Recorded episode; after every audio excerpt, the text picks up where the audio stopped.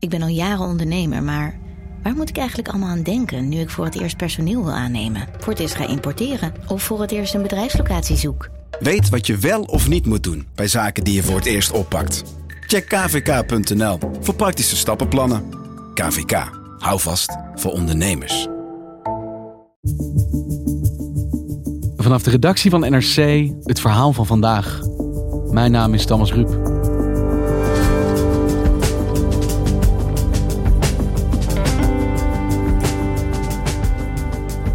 Op het Malieveld stonden honderden mensen ermee te zwaaien. Ze hebben een grotere oplage dan NRC en Duitse Kroes post erover op Instagram. De andere krant, een zelfverklaard alternatief medium. Redacteuren Wilmer Hek en Andreas Kouwenhoven doken in deze organisatie. Wie zit erachter? En waarom leiden zoveel sporen naar Rusland?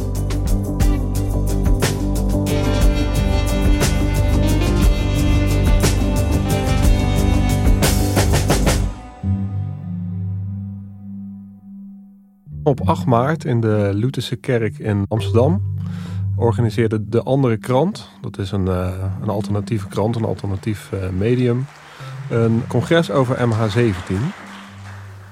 De strekking is hoe de berichtgeving over de MH17 onze geestelijke gezondheid collectief aantast. Um, professor Kees van der Pijl, welkom. Nou, daar werden onder andere aangekondigd uh, twee oud-hoogleraren, Kees van der Pijl en Karel van Wolferen.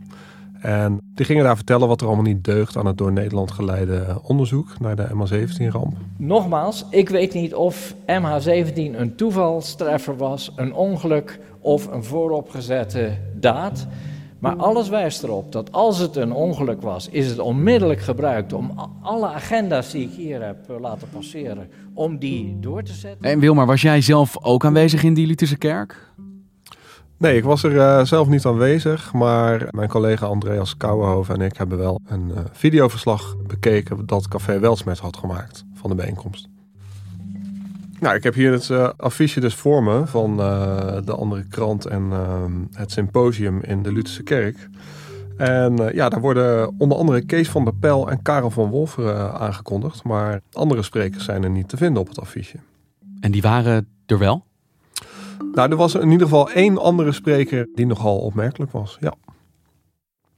Wij kregen foto's toegestuurd van iemand die in de zaal aanwezig was geweest en die de sprekers had gefotografeerd. En uh, ja, een van die sprekers was dus een eh, man met een rossig baardje. En volgens diegene die die foto's toemeldde was dat Alexander Malkiewicz. En dat is ja, eigenlijk een bekend, bekende propagandafiguur van het Kremlin. Een spreker die niet op het affiche stond, geaffilieerd met het Kremlin. Klopt, klopt. En was hem dat ook? Klopte dat? Nou, dat hebben we toen uh, eerst gevraagd aan Madeleine Klinkhamer, initiatiefnemer van de andere krant, die ook in de Lutherse kerk aanwezig was. En ja, zij reageerde nogal uh, verrast, uh, een beetje ongemakkelijk. En uh, zij zei eigenlijk van, nee, die naam die doet bij mij geen belletje rinkelen. Wat wel vreemd is, want zij stond nou ja, op enkele meters afstand van hem tijdens die bijeenkomst. Dus ze moet hem gezien hebben. Ze was de organisator. Je zou toch zeggen dat je weet wie er komt spreken op jouw evenement. Dus ja, opmerkelijk. Dus wat doe je dan? Nou, even goed uh, naar beelden kijken van de echte Alexander Malkiewicz. En vervolgens bellen met de andere initiatiefnemer van de andere krant, Sander Compagner. En ja, die bevestigde toch wel dat het inderdaad Alexander Malkiewicz was. Die daar uh, had gesproken over het uh, MH17-proces. Het was hem wel? Het was hem wel, ja. En wie is deze Alexander Malkiewicz precies? Wat is dat voor iemand? Ja, hij is uh, onder andere het hoofd van een adviescommissie op het gebied van media en massacommunicatie aan president Poetin. Hij is ook het hoofd van een stichting die traditionele Russische waarden verdedigt. Maar hij is de voorbije jaren vooral in het nieuws gekomen omdat hij onder andere in de VS werd beschuldigd van het zaaien van verdeeldheid. Waardoor hij uiteindelijk ook het land niet meer in mocht. Hij had daar namelijk een uh, website opgericht, USA Really, waar onder andere raciale spanningen via artikelen werden uh, aangewakkerd. Dus midden in Amsterdam was een congres over MH17, georganiseerd door een Nederlandse krant, waar een aan Poetin geaffilieerde, in de VS niet langer welkome adviseur een van de sprekers was. Ja, ja, klopt. Hey Wilmer, heb jij enig idee hoe deze Rus daar terecht gekomen is op nou net dit congres in Amsterdam? Ja, nou, het is ons uh, met behulp van onze correspondenten in Rusland uiteindelijk gelukt om hem te spreken. Alexander. En um, hij zegt dat hij zelf contact heeft gezocht met de andere krant. En de andere krant is uh, kennelijk, ondanks zijn omstreden status, vooral in de Verenigde Staten, uh, ingegaan op het aanbod uh, dat hij zou spreken in de kerk. Ну, получал аккредитацию на этот, на это слушание и написал, что... Zij hebben hem welkom geheten. Ja, dat klopt. Nu is dat wel een punt waar een aantal partijen in de Tweede Kamer erg verbaasd over zijn. We hebben VVD en D66 om een reactie gevraagd. En die zeggen van nou, hoe is het in mogelijk dat iemand die bekend staat als een verspreider van Russische desinformatie, die in de Verenigde Staten niet meer welkom is, zich hier kan accrediteren voor het MH17-proces, om daarbij aanwezig te zijn bij de rechtbank uh, op Schiphol. En uh, vervolgens ook contact kan zoeken hier met uh, Nederlandse documentairemakers en ook mensen van de andere krant. En daar dan ook kan spreken voor een publiek in de Lutherse kerk. Zij stellen daar uh, grote vraagtekens bij en uh, eisen een antwoord van uh, de regering. Want wat is dat precies voor een krant die, nou ja, wat je dus de andere krant noemt, de organisator van dit congres? De andere krant is in 2018 opgericht. Ja. Dus morgen gaat de eerste andere krant naar de drukker. En wat we met de krant beogen is simpelweg een andere kant van het nieuws laten zien. Ik heb hier een aantal edities van de andere krant uh, voor mijn neus liggen. Uh, bijvoorbeeld de eerste editie dus, over Rusland. Nou, dan worden we toegelachen door uh, Poetin vanaf de voorpagina. En met de kop ernaast de kracht van Poetin.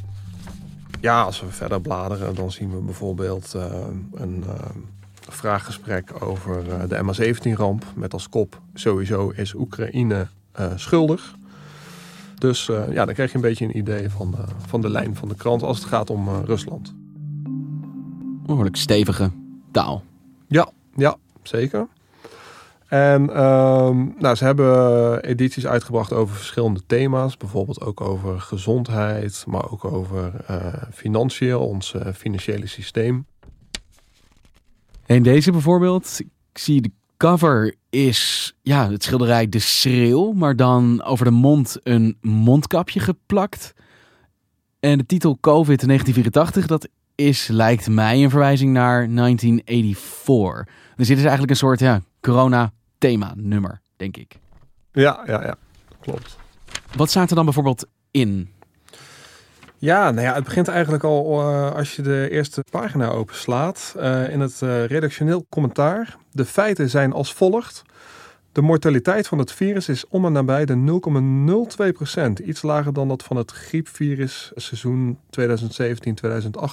Ja, nou, we hebben hier natuurlijk een aantal, of best wel wat podcasts over corona gemaakt. Te veel, als je het sommige luisteraars vraagt. Maar genoeg om te weten dat dat volgens mij 1% is, misschien zelfs iets meer.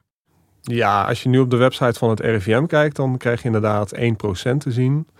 Uh, ik geloof dat minister Hugo de Jonge onlangs aan de Kamer heeft geantwoord dat het uh, varieert tussen de 0,3 en 1 procent volgens de huidige inzichten. Ja, er staat hier dus 0,02, veel lager. Dan denk ik meteen dat is niet waar op de eerste pagina van deze krant. Ja, kijk uh, Thomas, dat zeg jij nu wel. Maar ja, vanuit hun visie is corona of COVID-19 niets meer dan een seizoensgriepje. Dus ehm, ja, zij vinden echt, of zij denken in ieder geval, of zij doen overkomen alsof die, die sterfelijkheid van dat virus, het percentage mensen dat eraan doodgaat, heel erg laag is. En ze zeggen dus eigenlijk ook dus de bronnen waar ik of wij als kranten op baseren, het RIVM, de overheid, dus niet de waarheid spreken, maar zij wel. Ja, zij claimen dat de burger wordt voorgelogen door de, de mainstream media, maar ook door de overheid. Uh, de hoofdredacteur van deze krant, Sander Compagne dus, heeft onder andere op het Malieveld duizenden mensen toegesproken, waarbij hij onder andere zei van, uh, ja... Mensen zijn bang, want wij laten hun zien dat de instituties waarop ze denken te kunnen vertrouwen, de overheid waarop ze denken te kunnen vertrouwen, dat die niet te vertrouwen is. Want hoeveel mensen krijgen deze krant onder ogen? Hoe groot is dit? Ja, die eerste edities die hadden een oplage van uh, 50.000. Uh, ze hebben een keer een editie over 9-11 gemaakt. De aanslag op de Twin Towers. Maar daarna kwam dus een eerste krant uit die uh, mede als thema corona had. Onder de titel Vrijheid. En die had opeens uiteindelijk een oplage van 640.000. 640.000? Ja, ja. Want ik zit even te rekenen. Nu loop ik het risico dat ik ruzie met de hoofdredacteur krijg. Maar wij hebben denk ik een oplage van 240.000, iets in die ja, regionen. Ja, volgens mij ook. Ja. Dus ze zijn ruim twee keer zo groot als NRC. Is dit dan de grootste krant van Nederland eigenlijk? Nou, dat is wel wat die hoofdredacteur Sander Compagne op het Malieveld riep. We zijn ondertussen een eind op weg. De andere krant is de grootste krant van Nederland geworden. Klopt dat dan ergens ook? Ja, ergens wel. Kijk, wij komen natuurlijk zes dagen per week uit. En zij eens in de paar maanden momenteel. Maar per editie uh, klopt dat, ja. En hoe invloedrijk zijn die oplagen van hen, die krant, die zij dus aan heel veel mensen weten te verspreiden? Ja. Nou, ik denk dat uh, tijdens de coronacrisis deze krant wel een, een, behoorlijke invloed heeft gehad. Ja, je ziet dat uh, die uh, demonstranten tegen de coronamaatregelen er vaak mee rondlopen. Maar je ziet dat deze krant ook bekende Nederlanders weet te bereiken bijvoorbeeld. Misschien herinner je je afgelopen zomer uh, Douds en Kroes. Instagram. Instagram, precies. Zij zei opeens van, goh, willen ze wel dat we beter worden? En met ze bedoelden ze dus de farmaceutische industrie, maar ook weer de mainstream media, de politici. En uh, ja, dan vraag je af, goh, waar uh, baseert zij zich op? Hè? Ja, ze wierp een soort complottheorie op waarin corona een, ja, een samenspanning was van overheid, farmaceutische industrie en bedrijven. Ja, ja, klopt. Duitse Kroes plaatste bijvoorbeeld filmpjes op haar Instagram waarin ze de andere krant toont en daar doorheen uh, bladert en daar dan ook opmerkingen bij uh, schreef. Ik vind het zo belangrijk voor mezelf om alles van alle kanten te blijven bekijken, om de wereld te kunnen begrijpen. Het de andere krant staat er dan. En zij heeft een gigantisch online gevolg, vermoed ik. Ja, ik geloof 6 miljoen uh, volgers. Ja, dus enorm. Ja. En waarom zijn jij en Andreas Kouwenhoven zo geïnteresseerd geraakt in deze krant en de mensen die daarachter zitten? Nou ja, je ziet dus dat deze krant in uh, hoge oplagen wordt verspreid tijdens de coronacrisis. Desinformatie over het virus uh, verspreidt. Nou, dat is ook iets wat Rusland doet. En je ziet dat deze krant heel veel banden heeft met Rusland.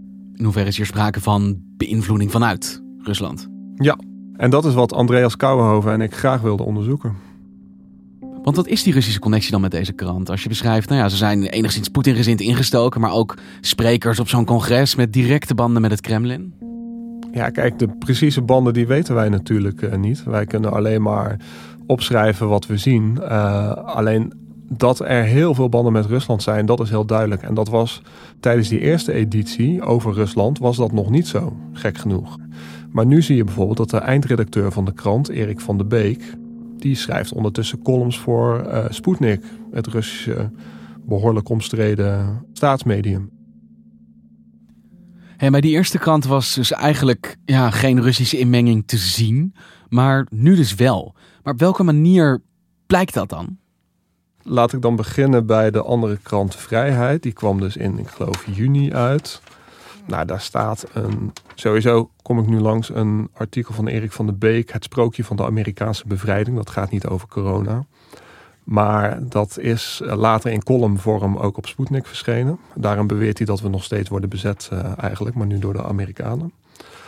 Um, even kijken, maar hier dan uh, het artikel COVID-19 wordt door EU-regeringen gebruikt als instrument voor angst en terreur. En uh, precies dat artikel uh, is ook verschenen in het Engels op oneworld.press. Niet te verwarren met het Nederlandse One World. En uh, dat oneworld.press is gewoon een Engelstalige Kremlin-website. Dus die content, waarin EU-regeringen worden beschuldigd van het verspreiden van terreur onder hun bevolking, wordt één op één overgenomen vanuit een Russisch medium in de andere krant. En zo zijn er nog veel meer verbanden.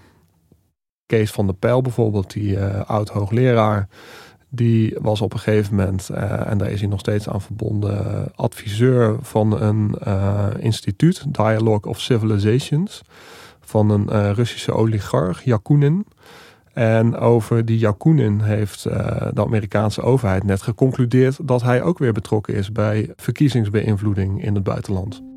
Maar het is dus niet alleen een thematische link met Rusland, maar de mensen die hiervoor werken, voor schrijven, zich ermee affiliëren, die hebben soms directe lijnen naar Moskou. Nou, sterker nog, in de allerlaatste editie van de krant, die gaat dus over Latijns-Amerika, over, onder andere over Venezuela, prijkt op de voorpagina een artikel van Ekaterina Blinova. Nou, dat is gewoon een uh, Sputnik-redacteur, dus een uh, Russische journaliste van een Russisch medium dat aan het Kremlin gelieerd is.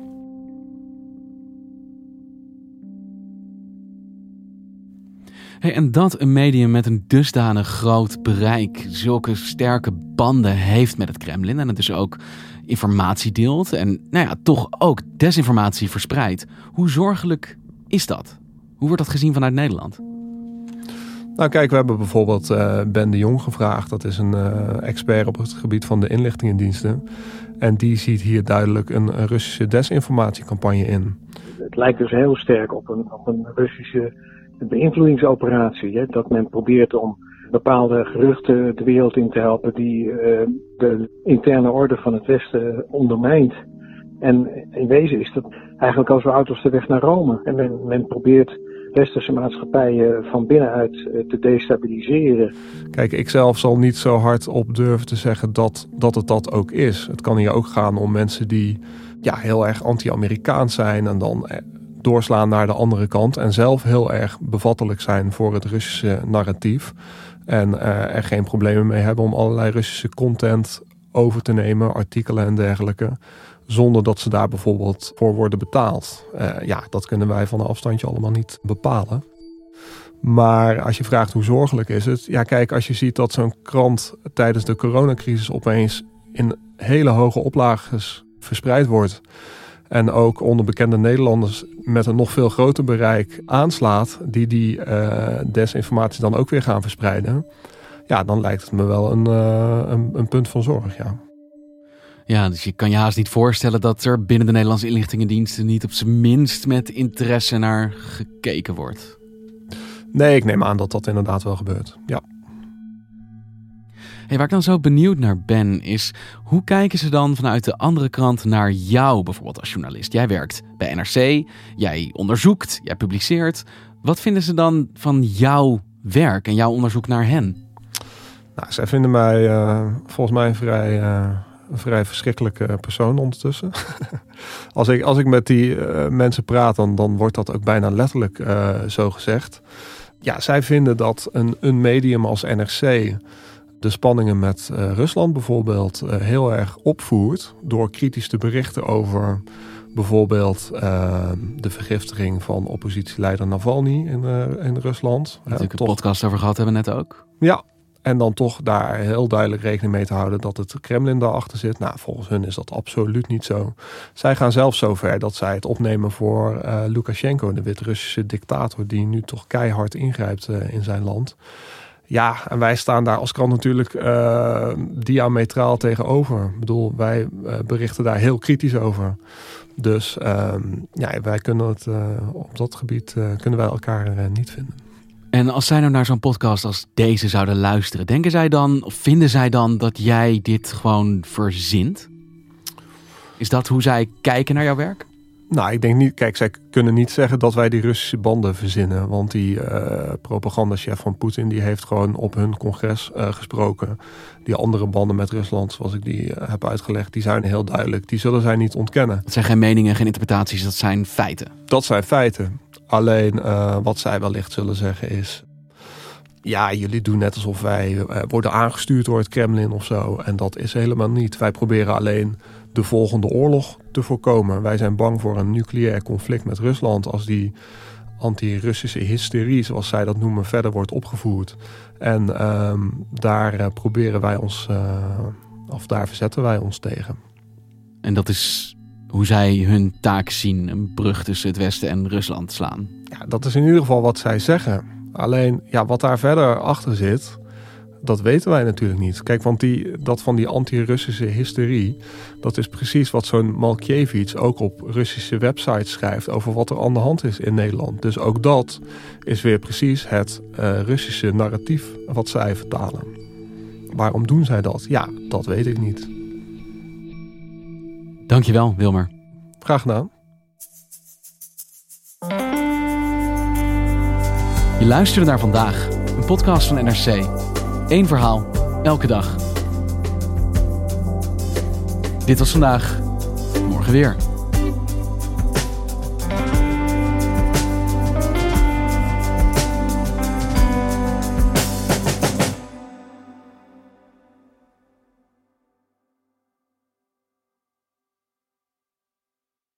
Technologie lijkt tegenwoordig het antwoord op iedere uitdaging. Bij PwC zien we dit anders. Als we de potentie van technologie willen benutten, kunnen we niet zonder een menselijk perspectief. Human-led, tech-powered noemen we dat. Ga naar pwc.nl.